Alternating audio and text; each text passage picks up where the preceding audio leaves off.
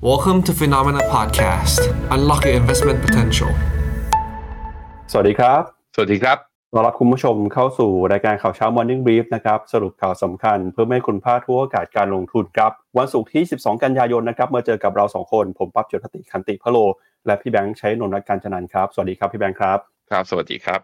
ครับก็เมื่อคืนนี้นะครับ บรรยากาศการทุนในตลาดหุ้นทั่วโลกดูค่อนข้างไม่ค่อยสดใสเท่าไหร่ครับ ตลาดหุ้นสหรัฐมีการปรับตัวลงมาหลังจากที่ตลาดซึมซับข่าว เรื่องผลการประชุมของธนาคารกลางสหรัฐ ที่มีมติคงอัตราดอกเบี้ยนะครับแต่ก็ส่งสัญญาณว่าจะขึ้นอัตราดอกเบี้ย อีกประมาณหนึ่งครั้ง แล้วก็จะคงดอกเบี้ยสูง ไว้นานต่อไปครับพอมีความเสี่ยงเรื่องของนโยบายการเงินเพิ่มขึ้นมาทำให้สินทรัพย์เสี่ยงอย่างหุ้นก็ถูกแรงเทขายนะครับขณะที่สินทรัพย์อื่นๆในช่วงนี้นะครับราคาทองคำยังปรับตัวขึ้นมาได้นะครับแล้วก็ราคาน้ำมันเนี่ยก็ยังอยู่แต่แต่ประมาณสัก 90 ดอลลาร์ต่อบเรล วันนี้จะพาคุณผู้ชมไปดูกันกับหลากหลายเรื่องราว เมื่อวานนี้นะครับนอกจากเราจะทราบผลการประชุมของเฟดไปแล้ว มีการประชุมของธนาคารกลางอีกหลายแห่งด้วยนะครับไม่ว่าเป็นธนาคารกลางอังกฤษที่ตัดสินใจ คงอัตราดอกเบี้ยนโยบายการเงินครับก็หลายคนก็เซอร์ไพรส์นะครับแล้วก็มีหลายธนาคารกลางเลยครับที่จะประชุมกัน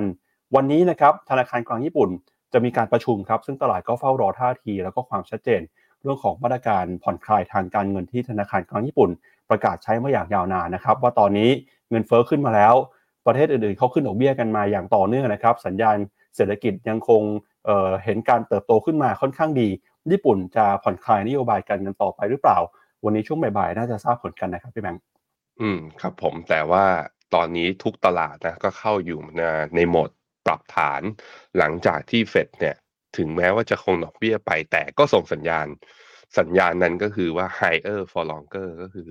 อาจจะไม่ขึ้นดอกเบี้ยก็จริง แต่การลดดอกเบี้ยนั้น เฟดเริ่มไม่ให้ความหวังนักลงทุนนะว่าอาจจะไม่ได้ลดดอกเบี้ยได้เร็วยาวกว่านั้น เพราะว่าสาเหตุก็เป็นเรื่องเงินเฟ้อนั่นแหละที่น่าจะค้างอยู่ที่ระดับบนยาว ตลาดมา realize เรื่องนี้ก็ปรับฐานมา 2 วันแล้วฮะตั้งแต่เมื่อวานแล้วก็วันนี้เนี่ยตลาดเอเชียเช้านี้ก็ลบกันหมดเลยเดี๋ยวเรามาดูกันนะครับ ครับอ่าแล้วก็มีประเด็นหนึ่งที่น่าสนใจครับก็คือประเด็นเอ่อเป็นเรื่องข่าวเศรษฐกิจในประเทศนะแต่เหตุการณ์นี้เกิดขึ้นในต่างประเทศนะครับ ก็คือคุณเศรษฐาครับที่ตอนนี้อยู่ที่นิวยอร์กนะครับหลังจากที่กล่าวแสดงสุนทรพจน์บนเวที UN แล้ว ช่วงนี้ก็เป็นช่วงในการพบปะหารือครับกับบรรดาเอ่อผู้นำนักธุรกิจ แล้วก็ตัวแทนการค้าจากนานาชาตินะครับ ล่าสุดเมื่อวานนี้เนี่ยในทีมของรัฐบาลครับมีการเปิดเผยภาพนี้ครับเป็นภาพคุณเศรษฐานะครับได้มีโอกาสร่วมประชุมกับอีลอนมัสก์ครับอีลอนอืมมัสก์เนี่ยก็เป็นเอ่อมหาเศรษฐีเบอร์หนึ่งของโลกนะครับแล้วก็เป็นผู้บริหารของเท s l a แล้วก็ X นะครับแพลตฟอร์มโซเชียลมีเดียเจ้าใหญ่ด้วย ก็ถือว่าเป็นโอกาสที่ดีนะครับ ที่เขาเได้มาพูดคุยกันนะครับ กับทางฝั่งของรัฐบาลไทย จะมีการหารือเรื่องอะไรบ้างเนี่ยเดี๋ยววันนี้เราจะมาสรุปให้ฟังกัน แล้วก็ไม่ได้มีแค่เทสซางเดียวเดี๋ยวไปดูภาพหนึ่งฮะนี่เป็นน้ำจิ้มก่อนแล้วกันนะครับ ก็คือ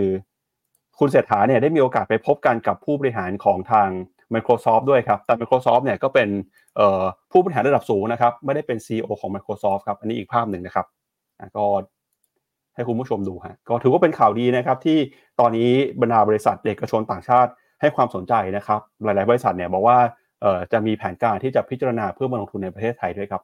โอ้อันนี้เป็นเรื่องที่ดีมากเลยนะเจอ BlackRock เจอ Microsoft เจอ Tesla เอ้ย ไม่ธรรมดานะ ไม่ธรรมดาคำถามครับคือแต่ว่า เป็นมีติ้งแค่มีติ้งเดียวมันยังบอกไม่ได้หรอกว่าเงินมันจะไหลเข้าไทยหรือเปล่านะ แต่ก็เป็นว่าเป็นภาพที่เราไม่ได้เห็นมาสักระยะหนึ่งในก่อนหน้านี้นะ ที่เราผู้นำฝั่งรัฐบาลในไทยเนี่ย ไปเรียกแขกนะไปเรียกกวักมือเรียกเขามาเพื่อเข้ามาลงทุนในไทย แต่ว่ามันก็ต้องการความพร้อมของไทยเราเอง Ecosystem ของเรา Infrastructure ของเรา Knowledge และ Know ใน Know how ของเราเนี่ย ว่ามีความพร้อมด้วยหรือเปล่าอะ ถ้ามีเงินมาจริงก็เยี่ยมเลยครับ ไทยเราจะได้แบบว่า ลืมตาอ้าปากกับเขาได้บ้างนะฮะเดี๋ยวเราไปดูก่อนครับกับตัวเลขความเคลื่อนไหวของตลาดหุ้นทั่วโลกนะครับในค่ำคืนที่ผ่านมาว่าเป็นยังไงบ้างครับเดี๋ยวไปดูกันที่ภาพของตลาดหุ้นสหรัฐก่อนเลยครับเมื่อคืนนี้ตลาดหุ้นสหรัฐเนี่ยก็ปรับตัวลงมาครับโดยดัชนีดาวโจนส์ติดลบไป 1.08%นะครับมาอยู่ที่ระดับ 34,070 จุด S&P 500 ติดลบไป 1.6%ครับ NASDAQ ร่วงลงไป 1.8%นะถือว่าเป็นการ ปรับตัวลงมาค่อนข้างแรงทีเดียวนะครับในรอบวันของตลาดหุ้นสหรัฐเลยหุ้นขนาดกลางขนาดเล็กนะครับ Russell Small Cap 2,000 ติดลบไป 1.6%แล้วก็ดัชนี Wix Index นะครับยังคงเดินหน้าปรับตัวขึ้นมาอย่างต่อเนื่องเลยครับ ตอนนี้มาอยู่ที่ 17.54 แล้วนะครับ หลังจากทราบผลการประชุมเฟดดัชนีวิกซ์อินเด็กซ์ปรับตัวขึ้นมาอย่างรวดเร็ว ถ้าดูเนี่ยการปรับตัวลงมาติดต่อกัน 3 วันทำการของตลาดหุ้นสหรัฐนะครับ ก็เป็นการสะท้อนความกังวลของตลาด ที่มีต่อการใช้นโยบายการเงินของธนาคารกลางสหรัฐ แล้วถ้าไปดูภาพในรายสัปดาห์นะครับ NASDAQ ติดลบไปแล้วประมาณ 2.7%นะครับแล้วก็ภาพที่เราเห็นเนี่ยก็คือเป็นสัปดาห์ที่แย่ที่สุดนะครับในรอบประมาณ 5-6 เดือนเลยฮะครั้งสุดท้ายเนี่ยที่ดัชนีในรอบสัปดาห์ติดลบไปประมาณ2เกือบ3%เนี่ยคือในช่วงของเดือนมีนาคมนะครับก็ถือว่าเป็นภาพความกังวลอย่างชัดเจน แล้วก็ตอนนี้นะครับบอลยูอายุ 10 ปีของสหรัฐครับขึ้นไปแตะ 4.49%จะแตะ 4.5 แล้วนะครับ ก็เป็นการปรับตัวขึ้นมาอย่างร้อนแรงของบอลยูครับ ร้อนแรงมากที่สุดนะครับ ย้อนกลับไปคือปี 2007 ครับพี่แบงก์ก็ประมาณสัก 16 ปีนะครับ ส่วนบอลยูอายุ 2 ปีตอนนี้เนี่ยทะลุ 5.2%ไปเป็นที่เรียบร้อยแล้ว สูงสุดย้อนหลังกลับไปในปี 2006 เช่นกัน พาคุณผู้ชมไปดูภาพแผนที่หุ้นกันอีกสักรอบหนึ่งนะครับ ก่อนที่ให้พี่แบงค์วิเคราะห์ต่อนะครับว่าตลาดหุ้นสหรัฐเนี่ยเอ่อจะเป็นยังไงบ้างฮะ ก็ไปดูภาพนะครับของแผนที่หุ้นหน่อยครับที่ปรับตัวลงมาแรงเมื่อวานนี้มีหุ้นในกลุ่มไหนบ้างนะครับ ส่วนใหญ่ก็เป็นหุ้นในกลุ่มเทคโนโลยีนะครับไม่ว่าจะเป็นหุ้นของ Google Meta Apple Nvidia นะครับอย่าง Google ติดลบไป 2.5% Nvidia 2.8%ครับแล้วก็มี Adobe ร่วงลงไป 4% Amazon ติดลบไป 4.4% Tesla ร่วงลงไป 2.6%ถ้ามองเนี่ยภาพคือส่วนใหญ่ก็จะแดงแล้วก็ติดลบกันทุก sector เลย ยกเว้น1 sector ครับ ก็คือกลุ่ม Healthcare ครับอย่างที่เราบอกไปว่าพอตลาดกังวลการขึ้นดอกเบี้ย ก็หาเงินนะครับไปเก็บไว้ในหุ้นกลุ่ม Defensive มากขึ้น กลุ่ม Healthcare เนี่ยก็ปรับตัวบวกขึ้นมาได้นะครับเมื่อวานนี้ United Health บวกขึ้นมา 1.8%ครับครับผมไปดูกราฟครับดาวโจนเนี่ยตอนนี้ลงมาต่ำกว่าเส้นค่าเฉลี่ย 100 วัน ตอนนี้แนวที่น่าสนใจคือเส้นค่าเฉลี่ย 200 วันเนี่ยอยู่พอดีกับฟิโบนัชชี61.8 ที่ดาวโจนส์พยายามที่จะทะลุขึ้นมานะก่อนหน้านี้อยู่แล้ว ตอนนี้อยู่ที่ระดับ เส้นค่าเฉลี่ย200 วันอยู่ที่ 33,800 3,800 ก็แปลว่าถ้าดาวโจนลบอีก 200 นะ แล้วลงมาต่ำกว่า จะกลับเข้ามาสู่โหมดปรับปรับฐานทันทีนะครับ ในขณะที่ S&P 500 เนี่ย ตอนนี้ก็หลุดเส้นค่าเฉลี่ย 200 วันมาด้วยเช่นเดียวกัน ได้เซลล์สัญญาณจาก ACD มาอ่า NASDAQ หลุดเส้นค่าเฉลี่ย 200 วันมาด้วยเช่นเดียวกันอ่าแนวรับที่ฟิโบนัชชี50%เนี่ยอยู่ที่ 13,160 คือเหลืออีกประมาณสัก60จุด ถ้าหลุดตรงนี้ก็คือมันจะกลายเป็นหลุดทั้งแนว Fibo แล้วก็หลุดทั้งแนวรับคือ low เดิมของเมื่อวันที่18สิงหาด้วยเช่นเดียวกัน ก็มันจะกลายเป็นว่าก็จะเข้ารอบเอ่อเข้ากรอบ downtrend parallel channel ช่องนี้เลยหรือเปล่านี่ ให้ดูหลวมๆอ๋อถ้าเป็นอย่างนี้ก็แสดงว่าเข้าสู่โหมดพักฐานมาก่อนอีกรอบหนึ่งนะฮะก็ ผมคิดว่าตลาดน่าจะเซอร์ไพรส์เรื่องนี้แหละ higher for longer คำนี้เราน่าจะได้ยินเพิ่มขึ้น ก็คือเงินเฟอ้อไม่ขึ้นก็จริง แต่ก็ลงไม่ได้ นั้นสิ่งที่เฟดทำก็คือไม่กล้าที่จะขึ้นดอกเบี้ยเยอะกว่านี้ได้ไกลๆ เพราะอาจจะมีผลทำให้เศรษฐกิจชะลอ แต่ถ้าสมมตินะการจ้างงานยังโอเค เศรษฐกิจยังโอเค แบบว่าอย่างล่าสุดเนี่ยผมดู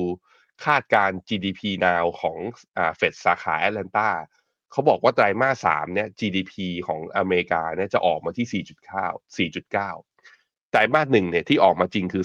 2%ไตรมาสสอง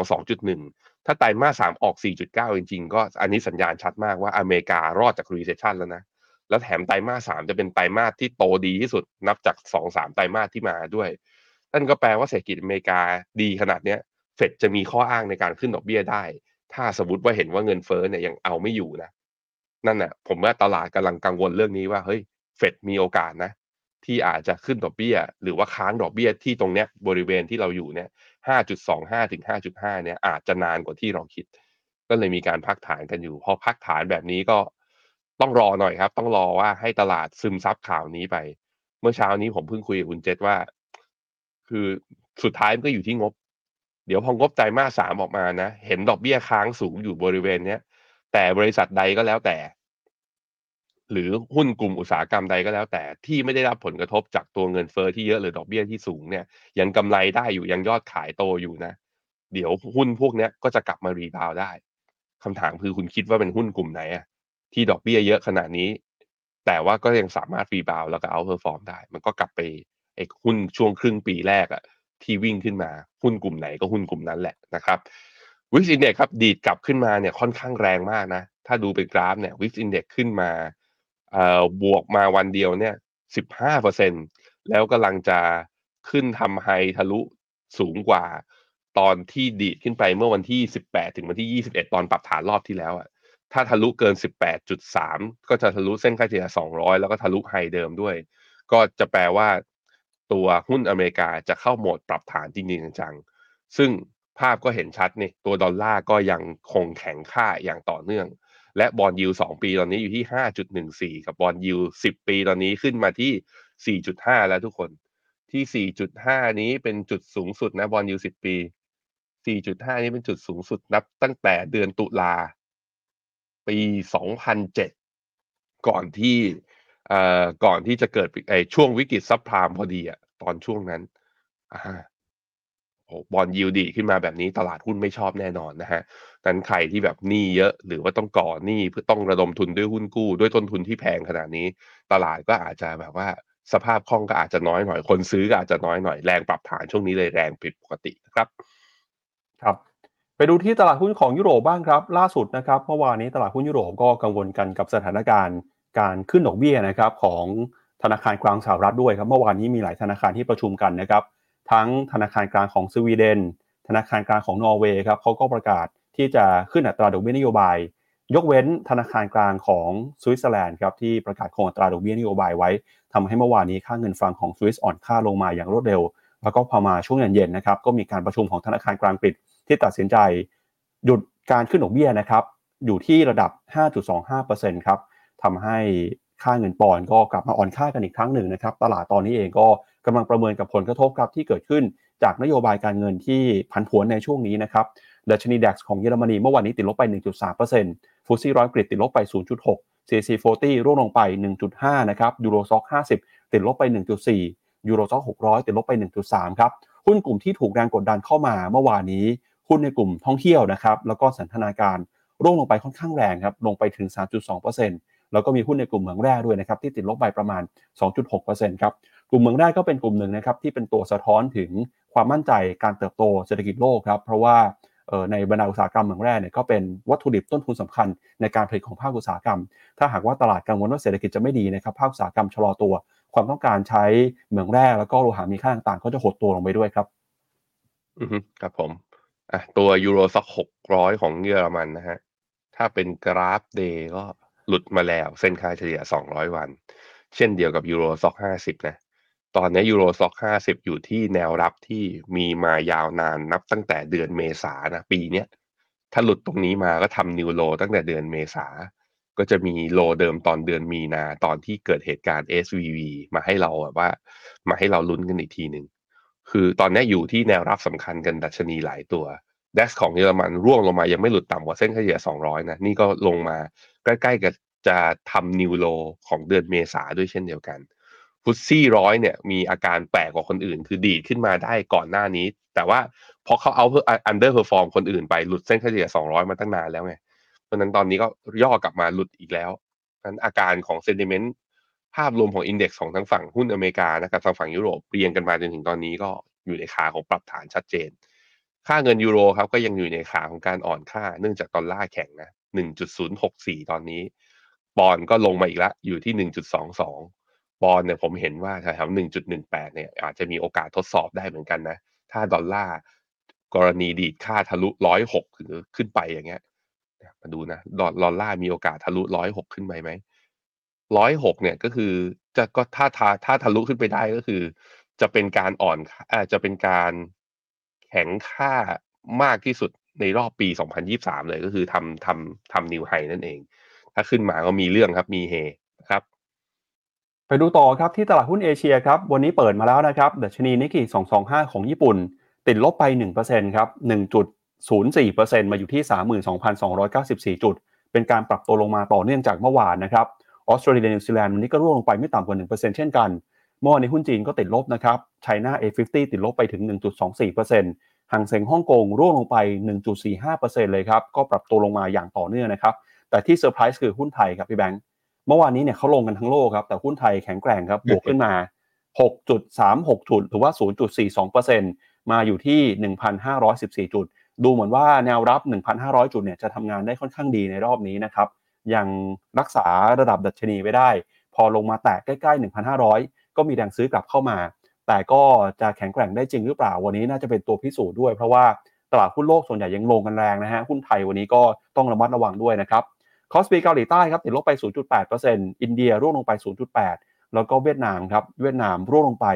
1.25 ครับเกิดอะไรขึ้นกับเศรษฐกิจเวียดนามนะครับเดี๋ยวนี้เรามีบทวิเคราะห์มาเล่าให้คุณผู้ชมฟังด้วยฮะหลายคนก็กังวลนะครับว่าเวียดนามเนี่ยแม้ว่าจะดูเป็นดาวรุ่งของเอเชีย แต่ถ้าไปดูไส้ในในเศรษฐกิจเนี่ยอาจจะไม่สดใสอย่างที่หลายคน คาดคิดไว้ก็ได้นะครับ เดี๋ยวต้องมาวิเคราะห์กันหน่อยว่าเวียดนามเกิดอะไรขึ้นครับ ครับผมอะไปดูนิเคอีฮะนิเคอีสองสองห้านะลบอยู่ศูนย์จุดแปดหกเปอร์เซ็นนี่ย่อลงมาเอ่อกำลังจะต่ำกว่าเส้นค่าเฉลี่ยหนึ่งร้อยวันจริง ๆ ก็คือ pattern มันคล้ายๆ กับเป็นแบบว่าเนี่ยไม่สามารถทำ high ใหม่ได้ ช่วงนี้ก็แนวต้านตรงเนี้ยแนวต้านยุบยับเลย ก็มีการปรับฐานอย่างที่เราเห็น ตอนนี้โทปิกลงมาต่ำกว่าเส้นค่าเฉลี่ย 20 วันแล้วก็เข้าโหมดปรับฐานระยะสั้น ไอ้ที่น่าห่วงหน่อยในทางสัญญาณทางเทคนิคนะ ก็คือคอสปีเพราะเช้าเนี้ยพอเปิดมาปุ๊บลบ 0.8 เนี่ยเป็นการเปิดลงมาแล้วลงมาต่ำกว่าเส้นค่าเฉลี่ย 200 วัน เป็นครั้งแรกนะตั้งแต่ตัวเองทะลุมาได้เมื่อตอนเดือนมีนาปี2ปีปีนี้ปี 2023 นี้ แล้วตรงนี้เนี่ยถ้าสมมติว่าลงมาต่ำกว่า จริง ๆ เนี่ย เจอเซลล์สัญญาณของ MACD กดลงมาด้วย แปลว่าอะไรถ้าสมมุติว่าเข้าโหมดปรับฐานจริง เรามาดูกันว่าเกาหลีปรับได้เยอะขนาดไหน โอ้ก็ยังมีฟิบ o นัชชี61.8อยู่ที่2,483ของคอสปี ยังมียังมีแนวเล็กๆ ซึ่งมันต่ำกว่าเส้นค่าเฉลี่ย200วันอยู่นิดๆนะฮะ ยังครับยังอึดกันอยู่นะสำหรับตัวเกาหลีอ่ารอกันก่อนยังไม่ได้ คือแน่นอนว่าน่าเป็นห่วงว่าเส้นค่าเฉลี่ย200 วันมันหลุดแล้ว แต่ว่าถ้าดูจากแนวรับฟิบ o นัชชีถ้าหลุดตรงนี้ลงไปเนี่ยค่อยค่อยน่าห่วงจริงก่อน ซึ่งจริง ๆ แล้วก็เหลืออีกไม่เยอะนะ ดูกันไปนะครับหางเซงก็กำลังทำนิวโลของปีนี้เอสแชร์ยังนะฮะ แต่ว่าดูแล้วถ้าหางตามตามไปด้วย CSI 300ทำนิวโลไปแล้วเรียบร้อยแต่นี้เป็นโลเนี่ยถ้าปิดที่ราคานี้คือ เราไม่เห็นราคาปิดต่ำกว่าตรงนี้เลยนับตั้งแต่เดือนพฤศจิกาปี 2022 คือปีที่แล้ว นั่นแปลว่า CSI 300กำลัง wipe out กำไรทั้งหมดหลังจากที่จีนเปิดเมืองนั่นแหละนะฮะตัวไต้หวันครับมีการปรับย่อลงมานะตอนนี้หุ้น semiconductor ทางฝั่งอเมริกาพวกหุ้น tech มีการย่อลงมา หุ้นไต้หวันก็ย่อลงมาตามทั้งเอเชีย แล้วก็ทั้งตามพวก semiconductor ด้วย เวียดนามครับหลังจากที่ขึ้นมาทดสอบ high เดิม จากกรณี VinFast แล้วปรับฐานลงมาแล้วดีดขึ้นมารอบนี้ไฮนี้ยังไม่ผ่านนะฮะย่อลงมาตอนนี้ต่ำกว่าเส้นค่าเฉลี่ย 20 วันลงมา ถ้าเป็นดูเป็นสัญญาณเป็นกราฟรายสัปดาห์ ก็ไปชนอยู่ที่เส้นค่าเฉลี่ย100 วันพอดี ก็อาจจะเข้ารอบย่อ แต่น่าจะเป็นย่อเพื่อ healthy correction นะครับ ไปตัว set index ครับ เหมือนกับความรู้สึกตัวช้า เห็นนายกทำงานมาตั้งหลายวัน เพิ่งจะมาเด้งรีบาวได้วันนี้ต้องมาดูครับ ตอนนี้ sentiment เอเชียเนี่ยหลังจากเฟดมาเนี่ยเขาร่วงกันมาตลอดคือไทยอะอาจจะเพาะรีบาวได้ในวันอ่าเพราะว่าตัวเองอะปรับฐานมาเยอะ มากกว่าคนอื่นในช่วงที่ผ่านมา แต่ถ้าคนอื่นยังลงอยู่แบบเนี้ย ไทยเรายังจะยืนได้จริงไหม เดี๋ยววันนี้รู้กันนะครับ อีกตัวหนึ่งมาตามหน่อย อาจจะได้โอกาสซื้อแล้วหรือเปล่านะเซนเซกครับ ดัชนีเซนเซกของอินเดียตอนนี้ลบอยู่ 570 เมื่อวานนี้นะ ก็คือลบแถวๆประมาณสัก 0.85 ได้แท่ง candle stick 3 แท่งติดต่อกัน แต่กลายเป็นว่าการปรับฐานเนี้ยทำให้เราต้องกลับมาคิดดีๆ แล้ว เพราะว่ามันเป็นการปรับฐานแบบเปิดกระโดดแก็บ2วันติดนะ คือมีความแบบว่าไล่ขายอะ มีความแบบว่าตกใจอยากจะขายเยอะ ถ้าเป็นอย่างนี้เนี่ย คือถ้าภาพมันยังดิ่งแบบนี้เรื่อยๆแพทเทิร์นแบบนี้ก็ไม่ค่อยดีเท่าไหร่ในการเข้าไปซื้อสวนมันเหมือนกับมีดกำลังล่วงลงบนโต๊ะอะถ้าเรารีบไปคว้าเดี๋ยวมีดบาดเอานะฮะผมชอบแบบว่าการปรับฐานแบบว่าที่มีแพทเทิร์นที่ไม่ได้เป็นแบบว่าไม่ได้ดิ่งแบบตกหน้าผาแบบนี้มากกว่า ดิ่งแบบเนี้ยเวลามันลงมันลงได้แรงนะครับอะไปดูค่าเงินบาทครับ ค่าเงินบาทไทยเนี่ยทะลุ 36 มาแล้วตั้งแต่ 2 วันก่อนนะ ตอนนี้อยู่ที่ 36.2 ก็อยู่ในช่วงจุดสูงสุดนับตั้งแต่ตอนเดือนพฤศจิกาปี 2022 จริงๆ ถ้านับตั้งแต่ต้นปีนะ บาทเราเนี่ยอ่อนค่ามากที่สุดในเอเชียแล้ว ถ้านับตั้งแต่จุดต่ำสุดของค่าเงินบาทที่ 32.6 มาถึงระดับนี้เราอ่อนมาแล้วคือ 10%เป็นการอ่อนค่ามากที่สุดในเอเชีย ไม่มีใครอ่อนมากเท่าเรามาก่อน ข้อดีก็อย่างคุณเศรษฐาให้สัมภาษณ์ไว้ก็ข้อดีก็มันอาจจะไปหนุนทำให้การส่งออกแล้วก็ภาคการท่องเที่ยวเราคึกคักก็ได้ ต้องควรจะใช้ประโยชน์จากค่าเงินอ่อนในช่วงเนี้ยให้ได้ เพราะฉะนั้นก็เนี่ยมาตรการฟรีวีซ่าอะไรมาแล้วก็ควรจะแบบว่าได้ได้แรงหนุน แต่ถ้ามันยังอ่อนค่าไปเรื่อยๆ เพราะว่าต่างชาติยังเอาเงินออกไปเรื่อยๆ แบบนี้นะอาจจะไม่ค่อยดีเท่าไหร่นะครับครับไปดูต่อนะครับ กับทิศทางของสินค้าโภคภัณฑ์บ้างครับ ราคาทองคำนะครับ ล่าสุดเช้านี้ซื้อขายอยู่ที่ 1,923 ดอลลาร์ต่อทรัลล์ครับราคาทองคำก่อนหน้านี้เนี่ยก็ถูกกดดันนะครับ จากแรงแข็งค่าของค่าเงินดอลลาร์ประกอบกับ bond yield นะครับอายุ 10 ปี อายุ 2 ปีก็ปรับตัวบวกขึ้นมาด้วยนะครับทำให้ราคาทองคำถูกแรงกดดันลงมาล่าสุดก็ 1923 นะครับส่วนทิศทางของราคาน้ำมันครับราคาน้ำมันเช้านี้นะครับ WTI ซื้อขายอยู่ที่ 89 ดอลลาร์ ส่วนเบรนท์นะครับอยู่ที่ระดับ 93 ดอลลาร์ครับตลาดน้ำมันเนี่ยก็กังวลนะครับทั้งเรื่องของเศรษฐกิจที่จะชะลอตัวถ้าหากว่าการใช้นโยบายยังคงเข้มงวดแบบนี้ต่อไป ถ้าหากว่าเศรษฐกิจส่งสัญญาณถดถอย demand ความต้องการน้ำมันก็จะหายไปด้วยนะครับแม้ว่าตอนนี้เนี่ยในฝั่งของ supply จะมีการควบคุมการผลิตน้ำมันจากกลุ่มโอเปกแล้วก็รัสเซียก็ตามครับครับผมตัวตัวราคาทองนะก็จะเห็นว่าลงมาต่ำกว่าเส้นค่าเฉลี่ย200วันแล้วก็ อาจจะลงมาอยู่ใน downtrend line ตรงนี้อาจจะลงมากดอีกครั้งหนึ่ง ก็สาเหตุชัดเจนนะดอลลาร์กลับมาแข็งค่า แต่ดอลลาร์แข็งค่าเนี่ยยังไม่ได้ทำให้ตัวราคาน้ำมันเนี่ยลงมาเยอะขนาดนั้นล่าสุด 2 วันที่เมื่อวานนี้กับวันนี้ก็มีพยายามมีแรงดีดกลับขึ้นมา แต่มัน UTI เมื่อวานนี้จะเห็นว่าไส้เทียนเนี่ยเป็นไส้ยาวมากก็คือ มีความพยายามที่จะทะลุขึ้นไปเทรดสูงกว่า 90 เหรียญให้ได้ แต่ยังไม่ได้นะ ตอนนี้อยู่ที่ 89.92 ก็จะเห็นว่าเนี่ยมันเริ่มดีกับรีบาวกลับขึ้นมาช่วงสั้น ราคาน้ำมันยังค้างอยู่แบบนี้ก็นั่นแหละ ก็ไม่ค่อยดีเท่าไหร่ ก็ต้นทุนก็ยังสูงขึ้น เงินเฟอ้อก็ยังอาจจะยังอยู่ในใจของนักลงทุนหลาย ๆ คนว่าเอ๊ะเงินเฟอ้อจะไม่ลงหรือเปล่านะครับ ครับเอาละครับงั้นเดี๋ยวเราไปดูประเด็นนะครับ ความเคลื่อนไหวของคุณเศรษฐากันก่อนเลยนะฮะวันนี้เปิดมาด้วยข่าวในประเทศก่อนนะครับ ก็จากภาพนี้นะครับที่เป็นภาพเปิดรายการที่เราพาคุณผู้ชมไปดูครับ การไปพบปะหารือนะครับกับบรรดาผู้นำของภาคธุรกิจนะครับ ล่าสุดเมื่อวานนี้เนี่ยคุณเศรษฐาก็ได้มีโอกาสพูดคุยกับอีลอนมัสก์ครับ CEO แล้วก็ผู้บริหารของเท s l a ครับ โดยทีมโฆษกของรัฐบาลนะครับออกมาเปิดเผยว่า นายกรัฐมนตรีเศรษฐาทวีสินครับได้หารือกับนายอีลอนมัสก์ผู้บริหารของเท s l a ผ่านระบบการประชุมทางไกลนะครับ โดยไทยเนี่ยระบุว่าพร้อมจะร่วมมือพัฒนาความสัมพันธ์ แล้วก็เพิ่มความเชื่อมั่น ให้กับเทสลาเพื่อเข้ามาลงทุนในไทยครับ โดยคุณเศรษฐานะครับ นายกรัฐมนตรี แล้วก็รัฐมนตรีว่าการกระทรวงการคลังครับ ได้มีโอกาสพบกับนายอีลอนมัสผู้บริหารของ Tesla SpaceX แล้วก็ Starlink ผ่านระบบการประชุมทางไกล โดยนายกรัฐมนตรีก็ประทับใจนะครับที่ได้หารือกันโดยเฉพาะยิ่งในมุมมองที่ทั้งสองฝ่ายเห็นตรงกัน แล้วก็มีการชื่นชมความก้าวหน้า คุณอีลอนมัสครับที่มีความพยายามที่จะทำเพื่อมนุษยชาติ เพื่อโลกที่สะอาดสู่อนาคตที่ดีขึ้น โดยนายกนะครับเชื่อมั่นว่าจะเกิดเป็นความสำเร็จทั้งต่อยอดความร่วมมือนะครับเรื่องของยานยนต์ แล้วก็เพิ่มความร่วมมือด้าน Space Exploration ซึ่งมีมูลค่าทางตลาดสูง แล้วก็เชื่อมั่นว่าการพบกันในครั้งนี้ จะเป็นประโยชน์ครับไม่ใช่ต่อประเทศไทยอย่างเดียว แต่จะเป็นประโยชน์กับโลกด้วย ขณะที่ฝ่ายของเท s l a นะครับคุณอีลอนมัสก์ก็มีการกล่าวชื่นชมครับ ศักยภาพทรัพยากรมนุษย์ของไทย ซึ่งก็เป็นการพูดชื่นชมนะฮะเอ่ยความหวานบอกว่าเหมาะกับการลงทุนของเท s l a ในโอกาสนี้ แล้วก็นายกก็บอกด้วยนะครับว่ารัฐบาลแล้วก็หน่วยงานที่เกี่ยวข้องเนี่ยพร้อมจะให้การดูแลแล้วก็สนับสนุนตามกรอบกฎหมาย และสิทธิประโยชน์ด้านการลงทุน ก็เลยอยากจะเชิญชวนเท s l a นะครับเข้ามาลงทุนในประเทศไทยครับปัจจุบันเนี่ยไทยนะครับถือว่าเป็นศูนย์กลางการประกอบรถยนต์ที่ใหญ่ที่สุดอันดับที่ 4 ของเอเชีย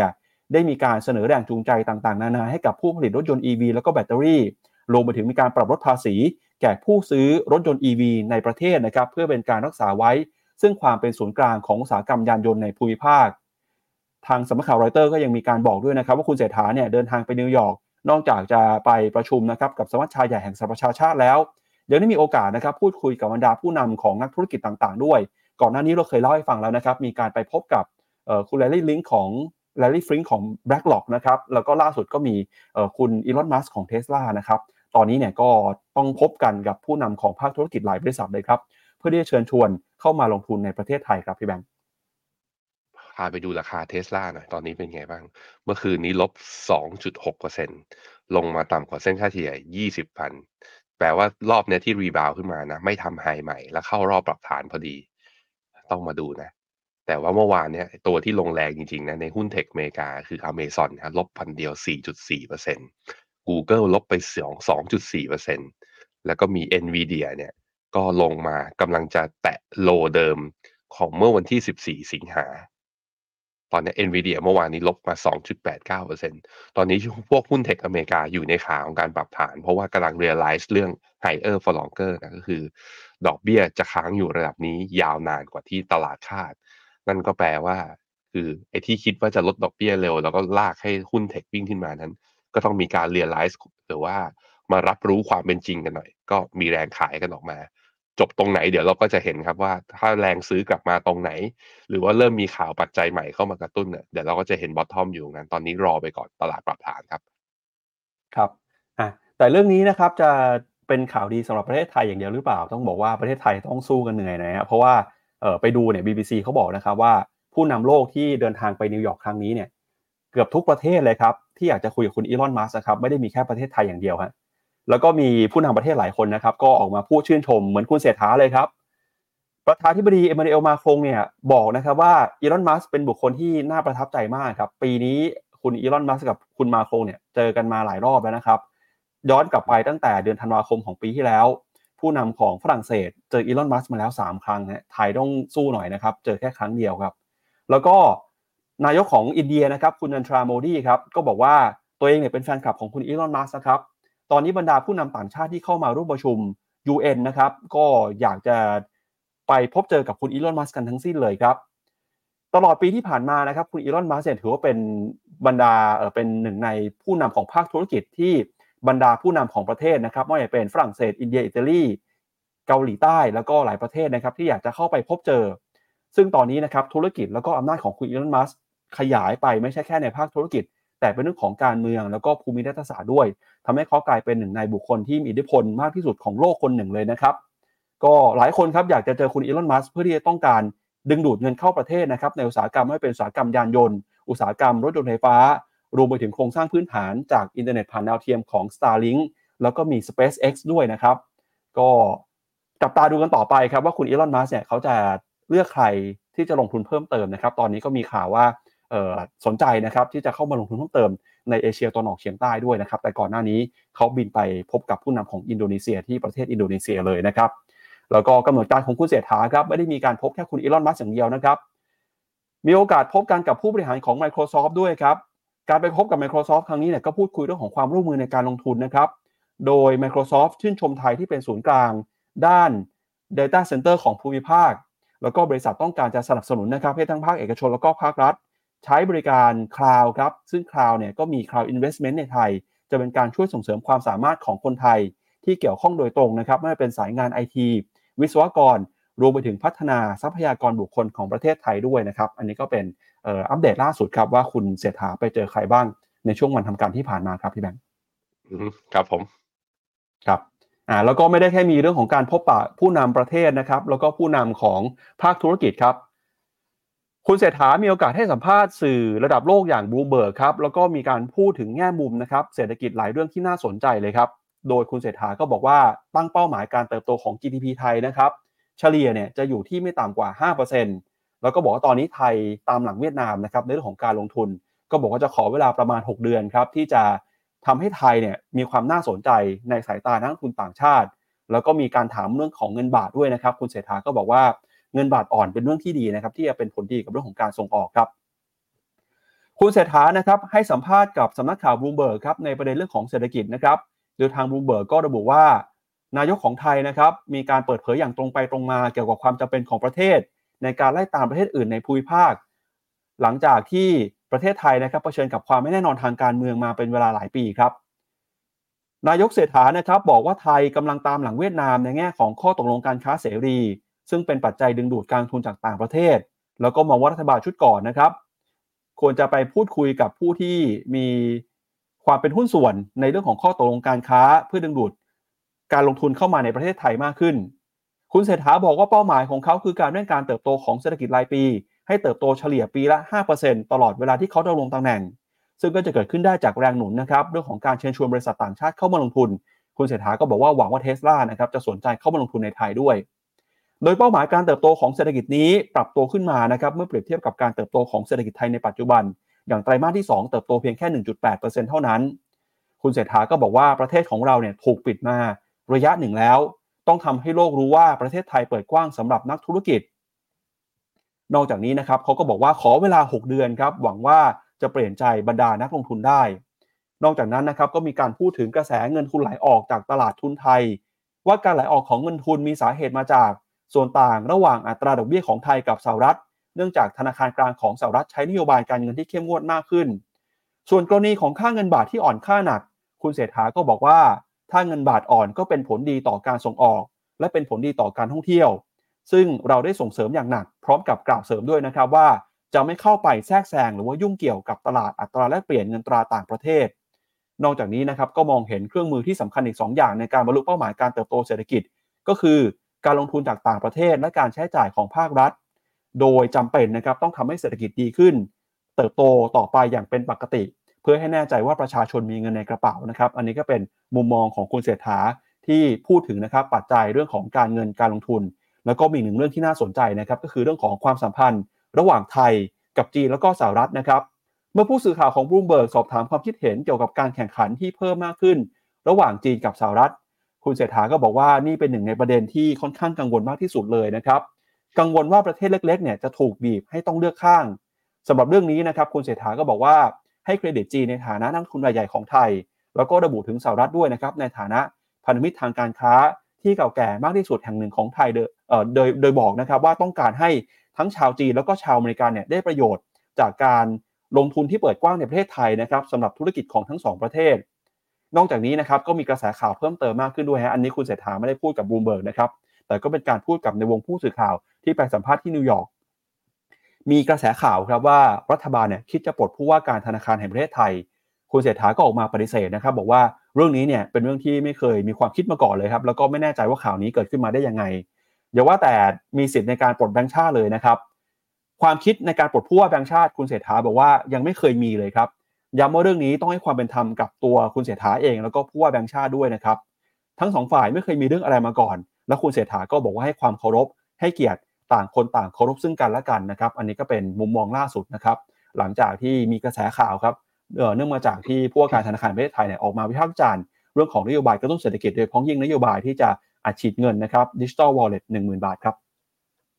ผมซึ่งนโยบายดิจิทัลวอลเล็ตหนึ่งหมื่นบาทเนี่ยตั้งแต่มีกระแสตอนก่อนคุณเศรษฐาจะเข้ามารับตำแหน่งนะตั้งแต่ตอนเพื่อไทยหาเสียงเนี่ยมันก็มีกระแสข่าวที่แสดงถึงความเป็นห่วง มาหลายอย่างอยู่แล้ว เพราะฉะนั้นก็ต้องรับฟัง แต่ว่าเรื่องของกระแสเรื่องปลดผู้ว่าครับผมเห็นด้วยกับคุณเศรษฐาที่ว่าอย่าไปแตะคือให้ทำงานการคือให้นโยบายการเงินและธนาคารกลางแห่งประเทศไอ้แบงก์ชาติเราเองเนี่ยมีความเป็นกลางในการกำหนดทิศทางตัวนโยบายเนี่ยผมคิดว่ามันดีกับความเชื่อมั่น แล้วก็มันดีกับเสถียรภาพของอระบบการเงินของไทยมากกว่า แต่ว่าเรื่องหนึ่งที่คุณเศรษฐาให้สัมภาษณ์ไปเนี่ยผมไปดูคลิปด้วยเหมือนกันก็คือเรื่อง ที่เขาบอกว่าสิ่งที่ประเทศไทยกลัวที่สุดคือ กลัวว่าจะต้องถูกบีบให้เลือกข้างเนี่ย ผมคิดว่ามันมีนัยยะทางการเมือง แล้วก็มันส่งสัญญาณบางอย่างเหมือนกันด้วยเหมือนกันนะ แต่เพียงแต่ว่าคือไทยเราเองเนี่ยถ้าดูจากกฎหมายและแลนด์สเคปและข้อตกลงทางการค้าทั้งหมด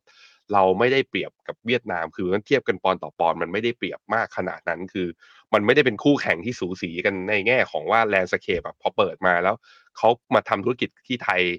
กับไปที่เวียดนามมันไปที่ไหนมันน่าสบายใจมากกว่า เพราะฉะนั้นมันมีงานอีกหลาย ๆ อย่าง คือถ้าอยากจะได้ประโยชน์ทั้งจีนก็ลงทุนอเมริกาต้องลงทุน มันไม่ใช่แค่สถานะทางความ balance ทางการเมืองอย่างเดียว มันแกว่าเป็นแปลว่ากฎหมาย และการทำธุรกิจเนี่ยการแข่งขัน มันต้องไปแข่งกับที่อื่นได้ด้วยเหมือนกัน ก็ต้องมาดูนะว่า ทีมรัฐบาลชุดนี้จะมีการออกเกณฑ์ หรือว่าจะไปเข้าข้อตกลงการค้าเสรีใด ๆ เพิ่มเติม เพื่อที่ขยายเขาเรียกว่าความเชื่อมั่น ให้นักทุนต่างชาติมั่นใจเพิ่มขึ้นหรือเปล่าครับครับไปดูข้อมูลเพิ่มเติมหน่อยนะครับ ในเรื่องของสถานการณ์เศรษฐกิจไทยนะครับ ว่าตอนนี้เศรษฐกิจไทยเป็นยังไงบ้างครับ แล้วมีเรื่องไหนนะครับที่เราต้องจับตากันแล้วก็ระมัดระวังกันนะครับ ก็ไปดู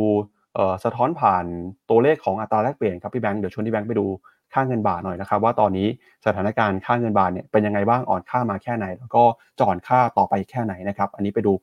ปัจจัยทางเทคนิคก่อนแล้วเดี๋ยวไปดูว่าพื้นฐานเนี่ยทางศูนย์วิจัยเกษตรกรไทยเขากังวลเรื่องอะไรบ้างครับครับผมตอนนี้ค่าเงินบาทเนี่ยอ่อนค่ามาแล้วนะ 10.75%เป็นการอ่อนเป็นค่าเงินสกุลเอเชียที่อ่อนค่ามากที่สุด year to date คือนับตั้งแต่ต้นปีที่ผ่านมา สาเหตุที่หนึ่งเนี่ยผมคิดว่าเออเป็นเรื่องของ interest rate gap ก็คือส่วนต่างของอัตราดอกเบี้ย ระหว่างไทยเราเองกับสหรัฐกับประเทศอื่นๆเนี่ยพอมันกว้างมากขึ้นเนี่ยเขาก็ไปหาผลตอบแทนจากการลงทุนในพันธบัตรหรือตราสารหนี้ที่อื่น ซึ่งได้ดอกเบี้ยที่เยอะกว่านะครับกับอย่างที่สองซึ่งมันเป็นมาอย่างยาวนานก็คือการที่เรามีการอัดฉีดหรือว่ามีงบประมาณเบิกจ่ายที่ล่าช้าจากการเลือกตั้งแล้วมีผลการเลือกตั้งที่ล่าช้าเนี่ย ถึงแม้ตอนนี้จะมีรัฐบาลแล้ว แต่มาตรการกระตุ้นใด ๆ ก็แล้วแต่ที่จะเกิดขึ้นเนี่ย มันต้องไปใช้งบฉุกเฉิน ถ้างบใหญ่จริงๆอะอาจจะต้องไปรอปีหน้า ซึ่งตรงนี้มันก็แปลว่ามันมีการปรับประมาณการตัว GDP ไทยลงมา ตอนนี้ไทยเราเองเนี่ยเมื่อเทียบกับหลาย ๆ ประเทศข้างในเวียดนามกันอ่าเวียดนามฟิลิปปินส์อินโดมาเลแล้วก็ไทยนะ GDP ปีนี้เราโต 3.5 เนี่ยก็ถือว่าดี แต่ว่าเมื่อเทียบกับประเทศอื่นอย่างเวียดนามจะโตแถวๆเกือบเกือบ6%ฟิลิปปินส์แถวๆ6%อินโดน่าจะประมาณ5%มาเลประมาณ4% แปลว่าเราช้ากว่าคนอื่นเพราะนั้นความ underperform วันนี้ก็แปลว่านักลงทุนก็เลยเอาเงินเนี่ยไหลออกไปลงทุนที่อื่น ด้วยเช่นเดียวกันเพราะมีอยู่สองสามอย่างนะสองสามเหตุผล ก็อีกเรื่องหนึ่งคือพอเดี๋ยวเนี่ยพออเมริกาขึ้นดอกเบี้ย ไทยเราจะเจอแรงกดดันเรื่องขึ้นดอกเบี้ย หรือต้องต้องขยับอะไรบ้างหรือเปล่า ผมคิดว่าก็เป็นสิ่งที่นักลงทุนก็ต้องกังวล แล้วก็นโยบายกระตุ้นเศรษฐกิจที่จะทำในก็ว่าจะทำเยอะๆอย่างนโยบาย เงินดิจิตอลวอลเล็ตหนึ่งหมื่นบาทเนี่ย คือถ้ามองวิเคราะห์กันในเชิงทางวิชาการนะ ก็มันอาจจะทำให้เกิดปัญหาตัวการขาดดุลงบประมาณ ซึ่งถ้าเราขาดดุลการค้าด้วยนะ ก็คือว่า export ลบ import แล้วติดลบเนี่ยมันจะกลายเป็นทวินดิฟเ i ิตคือขาดดุลทั้งการค้าและขาดดุลทั้งการคลังเนี่ย อาจจะเป็นปัญหา ซึ่งมันก็มีคนหลาย ๆ คนเริ่มออกมาห่วงแล้วก็เริ่มเตือนแล้วว่า อย่าทำให้เกิดสภาวะแบบนั้น ลองไปดูประเทศใดก็แล้ว แต่ที่ประเกิดทวินเดิฟเ i ิตแล้วออกจากหลุมนั้นออกยากนั้นนักลงทุนที่เป็นห่วงก็เลยเอาเงินบาทเนี่ยไหลออกมา ถ้าในเชิงทางเทคนิคก็ตรงนี้ถ้าขึ้นมาเนี่ยผ่านขึ้นมาได้ ผมดูฟิโบนัชชีซึ่งดูได้ยากนะเพราะมันเป็นค่าเงินนะ แต่อะลองลองไปดูกันก่อน ตรงแถวๆที่เราอยู่ตรงนี้มันพอดีกับ 61.8 พอดีนะ 36.2 เนี่ย ถ้าทะลุขึ้นไปก็ภาพมันจะคล้ายๆกับหุ้นนะครับ คือ ถ้าทะลุแนว golden ratio ขึ้นนี้ขึ้นไป แปลว่าไฮเดิมของกระบาทเนี่ยอาจจะมีโอกาสเห็น ซึ่งไฮเดิมของบาทเมื่อตอนเดือนพฤศจิกาที่ผ่านมาเนี่ยอยู่ที่ 38.4 พี่ปั๊บโอ้แปลว่าทะลุตรงนี้ไปได้อีกไกลเหมือนกันครับผมครับเงินบาทในเชิงพื้นฐานแล้วนะครับ มีปัจจัยอะไรที่จะส่งผลต่อแนวโน้มความเคลื่อนไหวบ้างนะครับ ทางศูนย์วิจัยกสิกรไทยครับออกมาเปิดเผยว่า แม้ว่าภาพรวมนะครับการเคลื่อนไหวของเงินบาทนับตั้งแต่ต้นปีนี้จะอ่อนค่าในลักษณะที่เกาะกลุ่มอยู่กลางตารางเมื่อเทียบกับสกุลอื่น แล้วก็อ่อนค่ามาเมื่อเปรียบเทียบกับค่าเงินในสกุลเอเชียนะครับแต่หากเทียบกับการเคลื่อนไหวในเดือนกันยายนของปี 66 เนี่ยก็ต้องยอมรับว่าการอ่อนค่าของเงินบาทอ่อนค่ามาค่อนข้างเร็ว มากกว่าสกุลเงินอื่นในเอเชียทั้งสิ้นเลยนะครับ โดยเงินบาทก็ทยอยอ่อนค่าลงมาตามความกังวล ต่อแนวโน้มนะครับการฟื้นตัวของเศรษฐกิจไทย หลังจากที่ตัวเลข GDP ไตรมาสที่ 2 เติบโตน้อยกว่าคาดครับ ประกอบกับมีปัจจัยกดดันเพิ่มเติมจากทิศทางของค่าเงินหยวนครับซึ่งมีปัจจัยลบมาจากความอ่อนแอของเศรษฐกิจจีน แล้วก็ดอลลาร์ครับก็แข็งค่าขึ้นมานะครับจากการคุมเข้มนโยบายการเงินของธนาคารกลางสหรัฐ ซึ่งเป็นตัวบ่งชี้ว่าวัฏจักรการปรับขึ้นอัตราดอกเบี้ยของสหรัฐเนี่ยยังไม่สิ้นสุด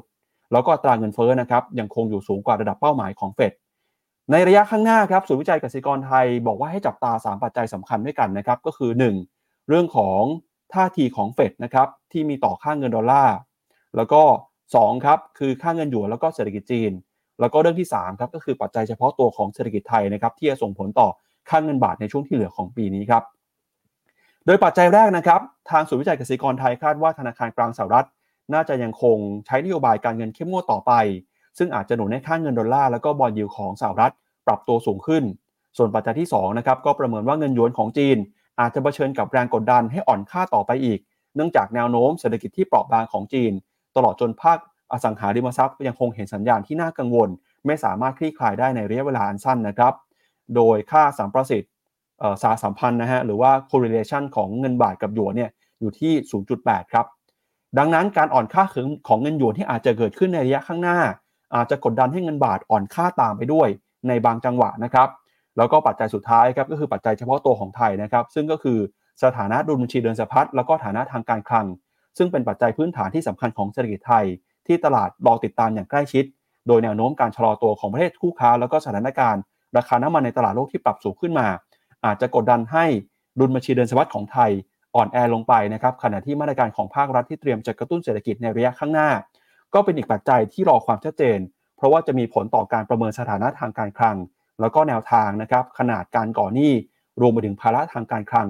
ทั้งในแล้วก็นอกงบประมาณที่อาจจะเกิดขึ้นในช่วง 6-12 เดือนข้างหน้าครับครับแล้วจากเศรษฐกิจไทยนะครับ คุณเศรษฐาบอกว่าจะต้องตามเวียดนามให้ทันเนี่ยตอนนี้สถานการณ์เศรษฐกิจของเวียดนาม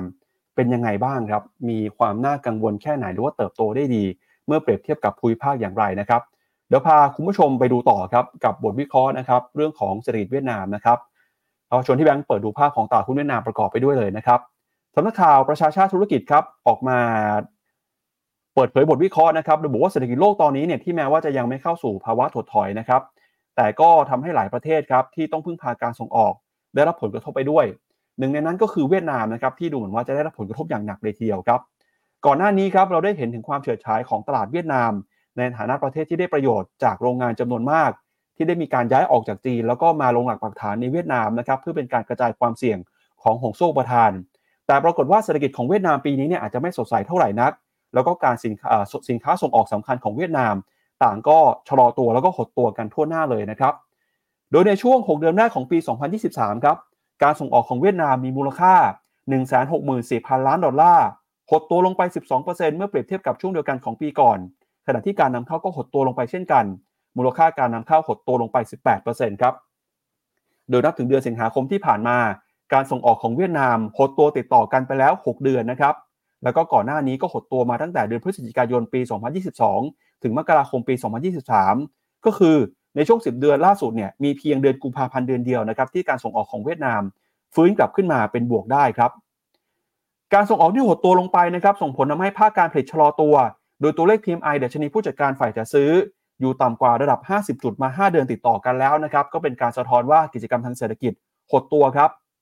ส่วนมุมมองของนิกเกิเอเชียนะครับ ก็ระบุว่าการส่งออกของเวียดนามที่ลดลงมาต่อเนื่องมาหลายเดือน เป็นเหตุให้ผู้ผลิตสินค้าในเวียดนาม ต้องลดจำนวนการจ้างงานลง ซึ่งโดยปกติแล้วเนี่ยก็เป็นช่วงที่โรงงานจะเร่งการผลิต เพื่อเตรียมความพร้อมสำหรับคำสั่งซื้อที่จะมากขึ้น ในช่วงของเทศกาลคริสต์มาส โดยสำนักงานสถิติแห่งชาติของเวียดนามระบุนะครับว่า ตอนนี้ มีชาวเวียดนามประมาณ 3 0 0 0 0 0คนครับตกงานนะครับทำให้ต้องเข้าไปสู่เศรษฐกิจนอกระบบครับ โดยต้องไปหารายได้จากงานอื่นๆ เช่น ไปตกปลาทำฟาร์ม หรือว่ารับทำความสะอาดบ้านนะครับ อย่างเช่นบริษัทยูนิโคลเนี่ยซึ่งเป็นผู้นำค้าผลิตแฟชั่นของญี่ปุ่นนะครับ ก็บอกว่า ตอนนี้ครับมีความกังวลนะครับเกี่ยวกับความเสี่ยงทางภูมิทัศน์ด้วยเนื่องจากเวียดนามอยู่ติดกับประเทศจีนนะครับ นอกจากนี้ เศรษฐกิจโลกที่อ่อนแอเนี่ยก็เข้ามากดดันคำสั่งซื้อภาคการส่งออก เวียดนามยังถูกรุมเร้าด้วยปัจจัยลบภายในประเทศ ซึ่งเป็นความท้าทายในระยะยาวมากกว่า ก็คือกฎระเบียบครับซึ่งไม่ง่ายต่อการทำธุรกิจแล้วก็ปัญหาไฟดับ ที่กระทบต่อการดำเนินงานของอุตสาหกรรมต่างๆ รวมไปถึงท่าเรือนะครับที่ยังไม่เพียงพอด้วย เวียดนามตอนนี้จึงอยู่ท่ามกลางบรรยากาศที่ไม่แน่นอนนะครับนอกจากนี้เนี่ยก็มีประเด็นเรื่องของการปราบปรามคอร์รัปชัน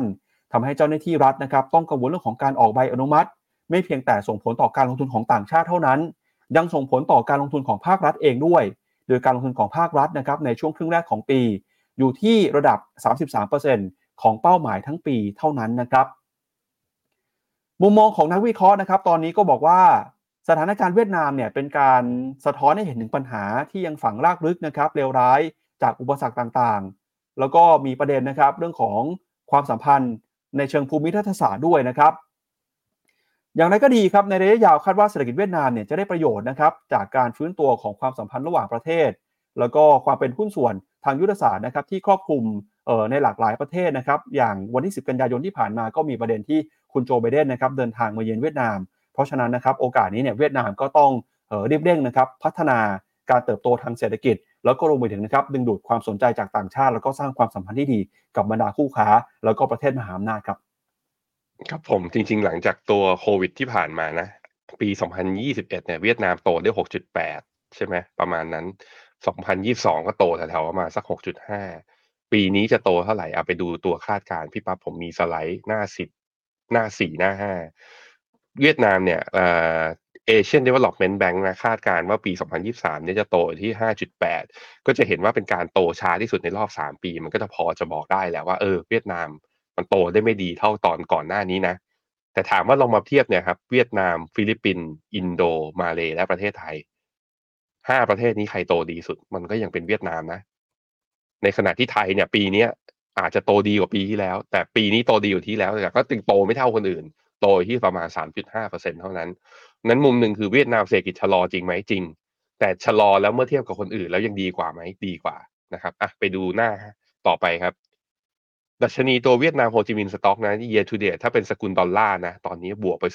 18.7%คือถ้านับเป็น local currency แล้วเป็น index เนี่ยตัวดัชนีตัวหุ้นญี่ปุ่นนะบวกแรงกว่า แต่เพราะค่าเงินญี่ปุ่นเนี่ยอ่อนค่าเงินเขาอ่อนมาเทียบกับดอลลาร์พอมัน convert มาเป็นว่าผลตอบแทนในรูปของดอลลาร์เนี่ยจะเห็นว่าเวียดนามผลตอบแทนดีกว่า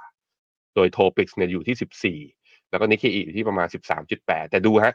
ประเทศไหนที่ให้ผลตอบแทนแย่สุด ทั้งในแง่ underperform แล้วก็ค่าเงินก็อ่อนด้วยมีปัญหาด้วยนั่นก็คือ Stock Exchange of Thailand กับเซ็ตปูเซ็ตเราเนี่ย year to date แล้วเป็นสกุลดอลลาร์เนี่ยลบไปถึง 10%เพราะนั้นในเรื่องของ fund flow งานการลงทุนเงินเงินลงทุนต่างชาติที่ไหลเข้าไป มันดูสภสภาวะเศรษฐกิจก็เรื่องหนึ่ง แต่ค่าเงินที่ผันผวนก็มีผล ซึ่งเวียดนามเนี่ยก็ต้องบอกว่าถึงอ่อนค่าบ้างนะ เงินสกุลดอง แต่มันก็ยังอยู่ในมิติที่เขาเรียกว่ามีคนอื่นที่อ่อนค่ามากกว่า ก็เลยทำให้ผลตอบแทนในภาพของในสกุลดอลลาร์นั้นยังสูงมากกว่า ต่อมาครับ ไปดูเศรษฐกิจจริงของเขาอาจจะยังมีปัญหาในหลายภาคส่วนอย่างที่ประชาชาติบอก แต่ว่าในแง่ของตลาดหุ้นเนี่ยมันยังคึกคักอยู่ โดยดูได้จากเนี่ยครับ นี่คือเหล่าบริษัทที่เป็น security company หรือว่าเป็นบริษัทหลักทรัพย์ จะเห็นว่าเมื่อเทียบกับดัชนีเวียดนามเส้นสีขาวนะ โอ้โห พอวอลุ่มเทรดเพิ่มขึ้นมาปี 2023 เนี่ย หุ้นเหล่าหุ้นโบรกเนี่ยคึกคักกันขึ้นมาเลย อันนี้ก็ตามที่ผมเคยบอกไปว่า หุ้นเวียดนามเนี่ยโวลุ่มส่วนใหญ่มาจากนักลงทุนรายย่อยที่อยู่ข้างในประเทศ ถ้าเขายังมีความเชื่อมั่นอยู่ เขาก็ยังลากขึ้นไปแล้ว คือ PE เวียดนามก็ไม่ได้แพงเนี่ยอยู่ 11 เท่า 12 เท่า เมื่อเทียบกับไทยอยู่ 17 18 เท่า เทียบกับอเมริกาอยู่ประมาณ 19 20 เท่าขึ้นไป หุ้น NASDAQ อย่างเงี้ย PE 23ถึง25 เท่าขึ้นไปอย่างเงี้ยคือ ถ้าจะบอกโอ้โหมันแพงเมื่อเทียบกับในอดีตนะแต่เมื่อเทียบกับเพื่อนบ้านไม่ได้แพงขนาดนั้น เพราะฉะนั้นความเห็นทั้งหมดทั้งมวลคือยังเป็นยังมีโอกาสการลงทุนอยู่ในเวียดนาม การปรับฐานใดๆที่เกิดขึ้นมา ก็เรามารอแนวรับ แล้วก็ค่อยๆทยอยซื้อกันไปครับผมครับมาดูข้อมูลประกอบเพิ่มเติมนะครับ กับเรื่องของเศรษฐกิจเวียดนามกันด้วยนะครับ เดี๋ยวชวนพี่แบงค์ไปดูข้อมูลเพิ่มเติมจากทีม Investment หน่อยนะครับ ว่าเป็นยังไงบ้างครับไปดูที่ภาพของเอ่อ แนวโน้มครับคาดการณ์การเติบโตเศรษฐกิจเวียดนามนะครับอย่างที่บอกไปแม้ว่าปีนี้เนี่ยหลายคนจะกังวลว่าเศรษฐกิจเวียดนามจะชะลอลงมามากกว่าคาดนะครับแต่ถ้าดูการเติบโตเนี่ยยังคงอยู่ในระดับสูงนะครับปีนี้เติบโตอยู่ที่ประมาณเอ่อ6.4%ตามคาดการณ์นะครับแล้วก็ปีหน้าจะอยู่ที่ระดับประมาณ 5%ครับไอ้ปีนี้ ปีนี้ห้าปีหน้าอะปีนี้6.4 5ปีหน้า6.4ใช่ครับอะอันนี้คือ Bloomberg consensus นะ Bloomberg consensus ครับสครับผมอะ ไปดูต่อครับเรื่องของการลงทุนต่างชาติที่เข้ามาในเวียดนามนะครับครับผมก็จะเห็นว่าเป็น Capital Inflow เข้าไปในเวียดนามเนี่ยในช่วง 7 เดือนแรกของปีนะคือครึ่งปีแรกเนี่ยอยู่ที่หนึ่งหมื่นหกพันล้านเหรียญสหรัฐ ถามว่าเยอะไหมก็เยอะกว่าไทยอะเพราะไทยเน็ตเซลนะถูกไหมเอ่อถามว่าแล้วมาเข้ามาจากไหนก็ newly raised capital ก็คือว่าเป็นเงินใหม่เลยที่เข้ามาจะลงทุนเนี่ยก็คือเป็นหน้าใหม่ ๆ ที่เข้ามาเนี่ยประมาณครึ่งหนึ่ง ในขณะที่หน้าเก่าที่เอาเงินเข้ามาเพิ่มเนี่ยคิดเป็นประมาณสักหนึ่งในสี่แล้วก็เป็นพวกที่ว่า capital contribution พวกนี้ก็คือเข้ามาซื้อในตแล้วก็ลงทุนในตลาดหลักทรัพย์เนี่ยประมาณหนึ่งในสี่เพราะฉะนั้นเงินที่ไหลเข้าไปใน foreign direct investment ที่เข้าไปในเวียดนามเนี่ยเป็นเงินลงทุนจริง ที่มีผลต่อเศรษฐกิจในภาพรวมที่เยอะกว่า เป็นแค่เงินไหลเข้าไปลงทุนในตลาดหุ้นนะครับ ไปดูภาพของตลาดหุ้นเวียดนามหน่อยครับ ครับผมตัว PE ตอนเนี้ยอยู่ที่ 8.9 เท่านี่ไงถ้าเป็น forward PE 12 เดือนข้างหน้า คือไม่ว่าจะบอกว่าเศรษฐกิจเขาจะชะลอมากกว่าที่คาดเขาดูน่าเป็นห่วงแต่แต่ถ้าในแง่ของ valuation ของตลาดหุ้นเวียดนามแล้วยังน่าสนใจอยู่นะครับ แล้วก็จะเห็นว่าตัวกราฟล่างเลยคือ EPS 12 เดือนข้างหน้าเนี่ยถูกอัปเกรดประมาณการขึ้นมาประมาณ2-3 เดือนติดต่อกันแล้ว ก็มีลุ้นว่าจะสามารถที่จะทำไฮใหม่ได้ หรือเปล่าภายในปี 2024 นี้นะครับ ในแง่ของ EPS ครับ ครับ จากเวียดนามไปแล้วครับ พาไปดูต่อกับผลการประชุมของธนาคารกลางอังกเมื่อวานนี้ครับ เมื่อวานนี้ตลาดก็ถือว่าเซอร์ไพรส์นะครับกับผลการประชุมที่เกิดขึ้น เพราะว่าตอนแรกเนี่ยตลาดคิดว่าธนาคารกลางอังกนะครับจะยังคงใช้นโยบายการเงินที่เข้มงวดต่อไป แต่พอไปเห็นตัวเลขเงินเฟ้อที่ชะลอตัวลงมานะครับทำให้ล่าสุดธนาคารกลางอังกตัดสินใจครับที่จะคงอัตราดอกเบี้ยนโยบายไว้ หลังจากก่อนหน้านี้นะครับ ขึ้นดอกเบี้ยมา 14 ครั้งติดครับ โดยการเซอร์ไพรส์ครั้งนี้ส่งผลทำให้ค่าเงินปอนด์ก็อ่อนค่าลงไปด้วยนะครับ ธนาคารกลางอังกฤษนะครับเซอร์ไพรส์ตลาดด้วยการโหวตนะครับมติ 5 ต่อ 4 คงอัตราดอกเบี้ยไว้ที่ระดับ 5.25 ต่อไป สวนทางกับนักวิเคราะห์นะครับว่าจะมีการขึ้นดอกเบี้ย 50 เอ่อ 25 basis point โดยการตัดสินใจเมื่อวานนี้นะครับถือว่าเป็นการปิดฉากการปรับขึ้นอัตราดอกเบี้ยมาอย่างยาวนานนะครับขึ้นมาติดต่อกันถึง 14 ครั้งด้วยกัน หลังจากเห็นข้อมูลว่าเงินเฟ้อเนี่ยเริ่มชะลอลงไปแล้วครับ โดยธนาคารกลางอังกฤษนะครับได้มีการปรับขึ้นอัตราดอกเบี้ยมาตั้งแต่เดือนธันวาคมของปี 2000เอ่อ2564 เลยนะครับ ไม่ใช่ปี 2022 คือปี 2021 เลยฮะ แล้วก็ขึ้นมาทุกการประชุม 14 ครั้งติดนะครับ โดยได้รับการปรับขึ้นอัตราดอกเบี้ยเนี่ยจากระดับ 0.1 นะครับ ก็ขึ้นมารวดเดียวมาอยู่ที่ 5.25 ครับ ซึ่งก็ถือว่าเป็นจุดที่สูงที่สุดในรอบ 15 ปี โดยก่อนหน้านี้นะครับตลาดก็ให้น้ำหนักว่า BOE เนี่ยจะขึ้นดอกเบี้ยต่อเพื่อที่เอาเงินเฟ้อลงมา แต่หลังจากที่ตัวเลขเงินเฟ้อนะครับของอังกฤษเนี่ยเห็นสัญญาณการชะลอตัวลงมาอยู่ที่ระดับ 6.7%ในเดือนสิงหาคม ก็ทำให้ธนาคารกลางอังกฤษนะครับตัดสินใจคงอัตราดอกเบี้ยนโยบายไว้ในการประชุมครั้งนี้นะครับผลที่ตามมาก็คือตลาดเองก็เริ่มเห็นทิศทางนะครับแนวโน้มของออนโยบายการเงินที่ตอนนี้สหรัฐเนี่ยยังคงบอกว่าจะขึ้นต่อแต่อังกฤษนะครับตอนนี้บอกว่าน่าจะพอแล้วทำให้ค่าเงินปอนด์อ่อนค่ามาอย่างรวดเร็วเมื่อวานนี้ก็มีแรงขายเกิดขึ้นมาในตลาดหุ้นของอังกฤษด้วยครับ อืมครับผม ก็มาไปดูตลาดหุ้นอังกฤษอีกทีหนึ่ง คืออังกฤษเนี่ยมีแพทเทิร์นของเขาเนี่ยในช่วงประมาณเดือนหนึ่งที่ผ่านมาเนี่ย มีแรงดีขึ้นมาอยู่ก่อนหน้านี้นะ เนี่ยให้ดูนี่ ลงไปทดสอบโลเดิมของ 7,250สำหรับฟุตซี่ร้อยนะ เมื่อตอนปลายเดือนสิงหา แล้วก็ดีดรีบาวขึ้นมาอย่างรวดเร็วเลยนะ แล้วก็มาย่อลงเนี่ย แล้วก็ลงมาต่ำกว่าเส้นค่าเฉลี่ย 200 วันเมื่อวานนี้หลังจากการที่ประชุมออกมา เพราะฉะนั้นก็ เหมือนตลาดก็คือลากขึ้นมา เพื่อที่จะแล้วก็ไปต่อไม่ได้เนี่ยพอผ่านเส้นค่าเฉลี่ย 200 วันแล้วก็ยังหลุดลงมา ภาพทางเทคนิคเนี่ยบอกเราว่าตัวฟุตซี่ร้อยเนี่ยยังไม่ใช่ขาขึ้นจริงๆแฟลตแพทเทิร์นนี้ผมลบไปได้เลยเนี่ยมันก็เข้ามาอยู่ในกรอบไซด์เวย์รอบหนึ่งเพราะนั้นลงมาต่ำมาแล้ว ก็แปลว่าอาจจะสามารถพักฐานได้อีกนะ ตามตลาดหุ้นยุโรปในภาพรวมไปนะครับ ครับไปดูการใช้นโยบายการเงินในรอบนี้หน่อยนะครับ ก็ถือว่าเป็นหนึ่งในประเทศที่ ใช้นโยบายการเงินเข้มงวดมาอย่างยาวนานนะครับขึ้นดอกเบี้ยมาตั้งแต่ปี 2021 เลยนะขึ้นมาทุกครั้งติดต่อกัน บางครั้งก็ขึ้น 25 บางครั้งขึ้น 50 บางครั้งขึ้นไปสูงสุดถึง 75 basis point เลยนะครับ ก่อนที่ครั้งนี้แหละครับจะหยุดขึ้นนะครับ หลังจากการประชุม 14 ครั้งที่ผ่านมาครับ แล้วเราก็จะเห็นนะครับว่าออตอนนี้เนี่ยแนวโน้มนโยบายการเงินของธนาคารกลางที่ต่างๆนะครับ ก็เริ่มจะออใกล้ถึงจุดอิ่มตัวแล้วนะครับ ไม่ว่าจะเป็นธนาคารกลางอังกฤษ ธนาคารกลางสหรัฐนะครับที่ประกาศคงดอกเบี้ยไว้ แล้วก็รวมไปถึงนะครับธนาคารกลางยุโรปที่ก่อนหน้านี้เนี่ยเพิ่งจะประกาศขึ้นอัตราดอกเบี้ยนโยบายไปครับอืมครับผมปัจจุบันนะครับอัตราดอกเบี้ยนโยบายของธนาคารกลาง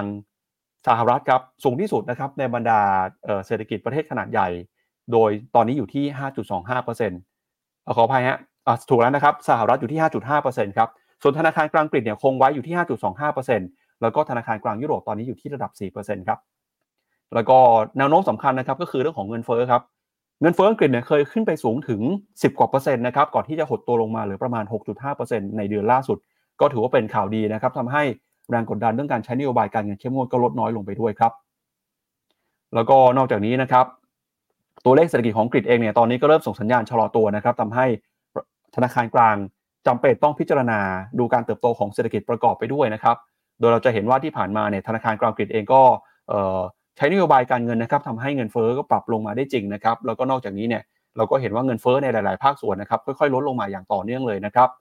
ถ้าไปดูนะครับเงินเฟ้อหลักๆเนี่ยก็ยังคงอยู่ในภาคที่เกี่ยวข้องกับอาหาร แล้วก็พลังงานนะครับ นอกจากนี้ธนาคารกลางอังกฤษเองก็มีนโยบายที่จะ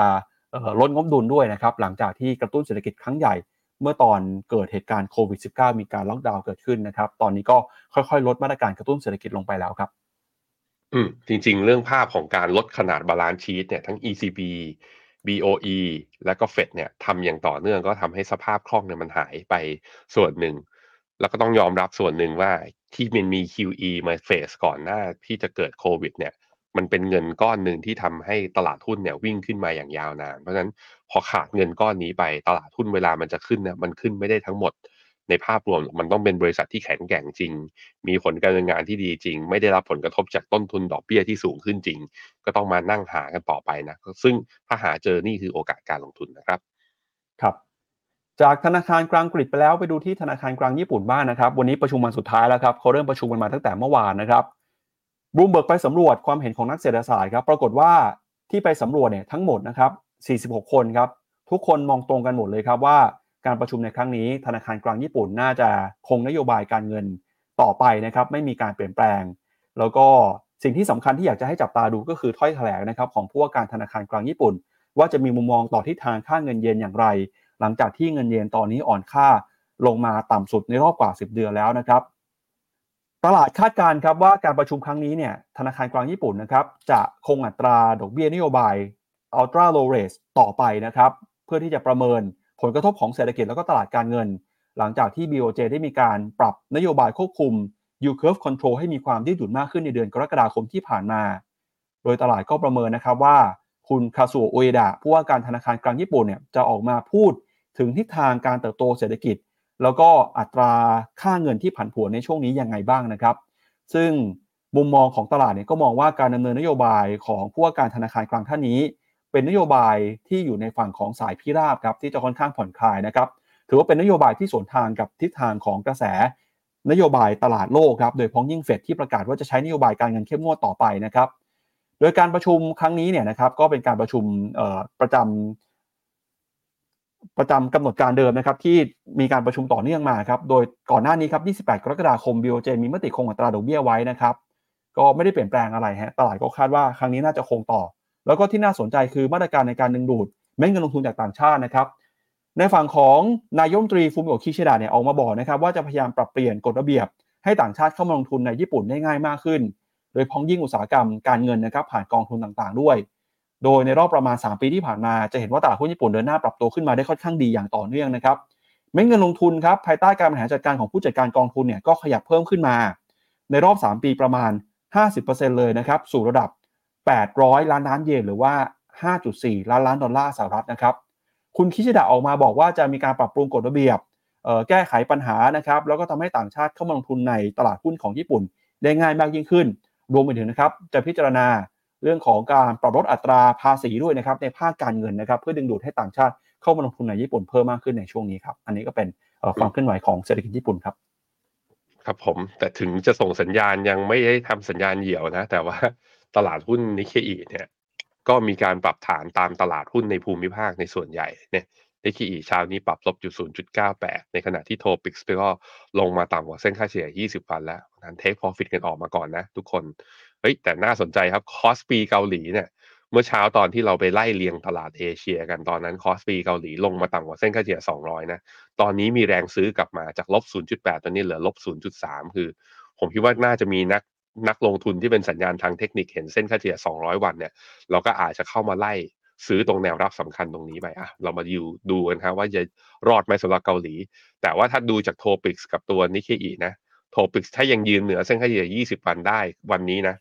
สัปดาห์หน้าก็ยังมีลุ้น แต่ถ้ายังยืนไม่ได้เนี่ย อาจจะปรับฐานที่ลึกกว่านี้ก็จะมีโอกาสครับ ครับ ชวนให้แบงค์ไปอ่านคอมเมนต์ของคุณผู้ชมกันหน่อยครับ วันนี้เราคุยหลายเรื่องนะครับ โดยเฉพาะยิ่งเรื่องของเศรษฐกิจไทยนะครับ คุณผู้ชมหลายคนก็มีความสนใจแล้วก็แสดงความคิดเห็นกันเข้ามาในคอมเมนต์ครับครับผมคุณธีรยุทธ์เขาถามว่ามีกอง US Treasury Bond กองไหนในไทยอย่างนี้บ้างไหม ก็มีของทิสโก้นะ ลองไปดูได้นะครับ มีสวัสดีทุกคนนะครับ คุณจาวิสบอกว่ามีนิมิตว่าไทย to the moon แหมแต่ว่านะ มันก็เป็นภาพที่ดีนะ มันก็กระตุ้น บรรยากาศการลงทุนได้ดี แต่ว่ามันเป็นแค่ first meeting นะสำหรับนายกเศรษฐาต้องรอกันต่อไปนะฮะคุณอำนาจบอกว่ากำเงินรอซื้ออินเดียรอผมไฟเขียวยังฮะยังยังแต่ใกล้ล้วแต่ใกล้ล้วหน้าที่สำคัญของนักลงทุนนะอย่างหนึ่งที่เราต้องทำก็คือการไม่ทำก็คือการอดทนรอนั่นแหละบางทีต้องทำอย่างนั้นนะต้องอดทนรอไปก่อนนะฮะคุณอรนุชบอกว่าเข้า AF mode ไปเมื่ออาทิตย์ที่แล้ว ก็ถือว่าอยู่ในโซนที่อเมริกาอย่างที่บอกไปนะ ต้นปี GDP ออกมา 2%ไตรมาส1ไตรมาส2ออกมา 2.1 ไตรมาส3เนี่ย GDP now จากแอตแลนตาบอกว่าจะโตเกิน 4 นั้นปรับฐานใด ๆ ที่เกิดขึ้นกับหุ้นอเมริกาตอนนี้เป็นการปรับฐาน เพราะ realize เรื่อง higher for longer ก็คือตลาดไปคิดว่าเฟดจะรีบลดดอกเบี้ยหลังจากนี้ หลังจากที่ไม่ขึ้นคือ เห็นดอกเบี้ยพีคแล้วน่าจะรีบลดปีหน้า แต่สิ่งที่มันจะเกิดขึ้น ตอนเนี้ยเหมือนบนพอคุณโจมพาวเวลออกมาแถลงก็คือ ไม่ขึ้นจริง แต่รีบลดฉันก็ไม่ลดตลาดกำลังจะมาจูนความคิดของตัวเองเรื่องนี้จึงมีการปรับฐาน แต่ว่าพอ GDP ออกมามันไม่ recession นะการไม่ recession เนี่ยมันเปิด upside ของตลาดหุ้นอเมริกาต่อด้วยเช่นเดียวกัน เพราะนั้นย่อลงมาคือจังหวะในการหาโอกาสในการทยอยสะสมนะครับ คุณอิงบอกว่ากดกองทุนพันธบัตรอเมริกาไปเบาๆ คิดว่าน่ากดหรือยัง คือถ้ามองทางสัญญาณทางเทคนิค ซึ่งไปมองสัญญาณทางเทคนิคกับตัวบอลมันก็มองไม่ค่อยได้ขนาดนั้นหรอก แต่ต้องบอกว่าการที่อยู่ดีมันบอลยิวมันทะลุทำไฮใหม่ขึ้นมาอย่างเงี้ยมันก็อาจจะมีโอกาสไปต่อนะ มันก็อาจจะมีโอกาสไปต่อ และมันก็มีโอกาสจะเป็น fall break คือกระชากไปอย่างนั้นแหละ แล้วค่อยปรับหัวลง แต่สิ่งที่ผมกังวลที่สุดคือ ก่อนหน้าที่มันจะทะลุขึ้นมาเนี่ย hedge fund เนี่ยมีการสะสมช็อตก็คือเขาแช่งให้ราคาบอลเนี่ยมันร่วง ราะว่าบอลยิวจะดีเนี่ยมีจำนวนมากทีเดียว มากที่สุดนับตั้งแต่ย้อนกลับไปปี 2017 ปี 2018 อะ hedge fund ถือ position เยอะขนาดเนี้ยคือถ้าเราซื้อบอลตอนนี้คือเรากำลังจะเขาเรียกว่ามีมุมมองสวนกับเขาอยู่เขาอาจจะผิดก็ได้ ผมไม่รู้ แต่ว่าก็ต้องก็ต้องคือพอเห็นเรื่องนี้ปุ๊บอะถึงอยากจะใส่เข้าไปไม่ว่าเท่าไหร่นะ เราก็ต้องบริหารเงินหน้าตักทำ money management ให้ดีด้วยเช่นเดียวกันนะครับเอ่อมี คุณอ่านบอกว่าไทยเราอะไม่ต้องโตเกินเพื่อนหรอกโตให้ได้เท่าที่พูดก็พอ ไม่ใช่อ๋อคือประกาศว่าเท่าไหร่แล้วออกมาจริงก็เออมีการปรับลดประมาณการไปเรื่อยๆใช่ไหมอืม ก็เป็นอย่างนั้นนะฮะอะอีกคำถามหนึ่งแล้วกันครับ คุณเบญจรัตบอกว่าถามว่า AF Mode กับตัว Mega 10 เนี่ย ตัวไหนเหมาะในการทำ DCA มากกว่ากัน มันเหมาะทั้งคู่ AF Mode เนี่ยมันคือการหาอัลฟาในหุ้นอเมริกา ด้วยการไปขุดหุ้นตัวเล็กเอามาใส่เข้าไปในพอร์ต แล้วบริหารแบบ active ส่วน Mega 10 เนี่ย เป็นการเขาเรียกว่าหาอัลฟาด้วยการถือหุ้นที่เป็น top brand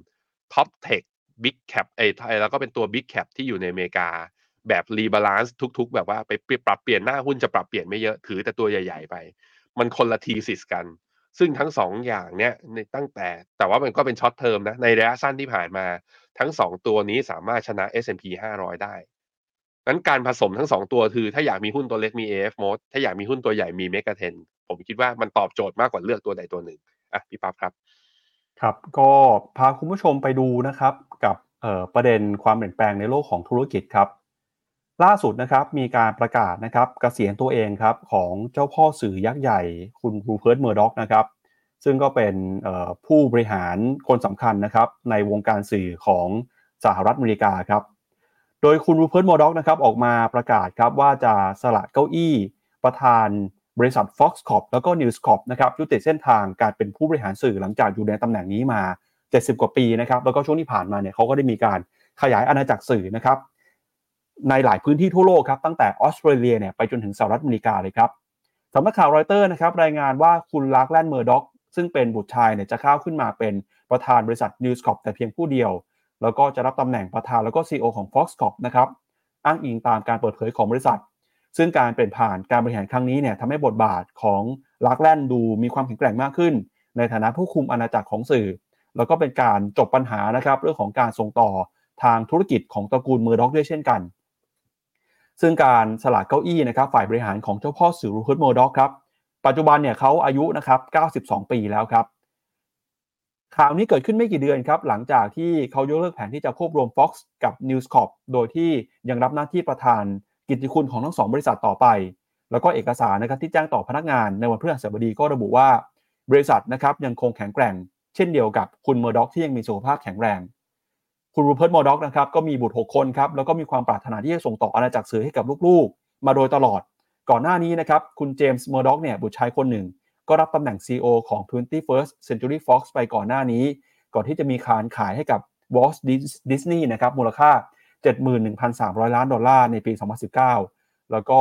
ก็นำรายได้ส่วนนี้นะครับไปลงทุนต่อยอดในบริษัทต่างๆ ของอาณาจักรเมอร์ด็อกนะครับก็ถือว่าเเป็นการส่งต่อ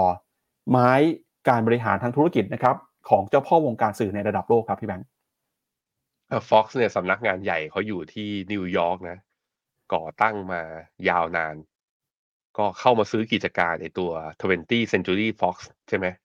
เมื่อก่อนหน้านี้เข้าไปด้วยเหมือนกัน ตอนนี้ราคาของ Fox เนี่ยก็นี่โอ้โห มันเป็นอะไรเนี่ย ไม่ไปไหนเลยนะ เป็นหุ้นสื่อที่ก็ไซด์เวย์อยู่แถวๆนี้แถวกรอบ 26 ถึง 32 เหรียญต่อดอลลาร์ ถ้าดูเป็นกำไรรายไตรมาสอยู่แถวๆนี้ประมาณ 0. ประมาณ 70 เซนถึงประมาณ 1 เซนอยู่แถวๆนี้ ไม่ค่อยมีโกรธเท่าไหร่ คือมันเป็นพอมันเป็นหุ้นไม่มีโกรธตลาดก็แบบว่าก็เนี่ยก็เคลื่อนไหวในกรอบเป็นไซเวย์มากกว่านะครับดูไม่มีอะไรอะเอาเอาเอาไม่ได้น่าสนใจขนาดว่าจะเข้าไปซื้อหรือเปลี่ยนแปลงอะไรไหมในทางเทคนิคนะ ซึ่งดูจากข่าวการเปลี่ยนแปลงผู้บริหาร ผมก็คิดว่ามันก็คงไม่ได้เปลี่ยนตัวสถานีหรือบริษัทอย่างมีนัยสำคัญอะไรได้มากขนาดนั้น ก็เอามาดูประกอบการตัดสินใจเป็นมุมมองเฉยๆนะครับ ครับไปดูบ้างครับ อาณาจักรของเมอร์ด็อกนะครับเขามีอะไรบ้างก็มีบริษัททีวีเคเบิล news media นะครับ แล้วก็มีเป็นสตรีมมิ่งด้วยนะครับ มีหลากหลายธุรกิจเลยนะมีธุรกิจอสังหาริมทรัพย์ด้วยนะครับผ่านชื่อบริษัทไม่ว่าเป็น Fox แล้วก็ News Corp นะครับมูลค่าเนี่ยรวมกันก็หลักหมื่นล้านดอลลาร์นะครับ เมื่อเปรียบเทียบเนี่ย Fox กับ News Corp เองก็ถือว่าเป็นบริษัทที่มีความสำคัญนะครับ อยู่ในตลาดหุ้นสหรัฐด้วยครับ ก็เป็นการเปลี่ยนแปลงนะครับ ผู้บริหารของบริษัทในระดับโลก จริงๆเนี่ยเรื่องของประวัติชีวิตของคุณรูเพิร์ตโมด็อกเนี่ยน่าสนใจนะครับหลายคนก็บอกว่าเป็นชีวิตที่โชคโชน ผ่านร้อนผ่านหนาวต่างๆ มาอย่างยาวนาน เป็นผู้บริหารบริษัทนี้เนี่ยมากว่า 70 ปีนะครับก่อนที่จะถึงช่วงท้ายคืออายุ 92 เนี่ยสละลาลาออกจากตำแหน่งให้ลูกชายดูแลแทน ชีวิตของเขาเนี่ยน่าสนใจจนถึงขนาดว่าค่าย HBO นะครับเอาไปทำเป็นซีรีส์เลยครับพี่แบงค์ซีรีส์เรื่องนี้คือชื่อว่า Succession ครับเป็นซีรีส์ที่ดังมากนะครับได้รับรางวัลต่างๆ มากมาย ก็เป็นซีรีส์ที่ซีรีส์ธุรกิจซีรีส์หนึ่งที่หลายคนยกย่องให้เป็นซีรีส์ด้านธุรกิจที่ดีที่สุดเท่าที่เคยดูมาเลยครับพี่แบงค์ครับผม ครับก็ชวนคุณผู้ชมไปดูได้นะครับ ถ้าเกิดว่ามีเวลาก็เป็นประวัติเอ่อเป็นเรื่องที่ได้รับแรงบันดาลใจไม่ได้เป็นประวัติชีวิตจริง ๆ นะครับ ก็เอาละครับอ่าก่อนจากกันไปวันนี้นะครับชวนคุณผู้ชมมาติดตามกิจกรรมต่างๆของ FINNOMENA นะครับ ก็เดือนเอ่อกันยายนเนี่ยจนถึงวันที่ 30 นะครับ เรามีโปรโมชั่น เปิดกองทุนรวมได้รับฟินนะครับฟรีไม่ว่าเป็น 100 ฟินนะครับสำหรับบัญชีทั่วไปแล้วก็ 50 ฟินสำหรับกองทุนลดหย่อนภาษี SSF แล้วก็ RMF ด้วยตอนนี้ใครที่วางแผนจะ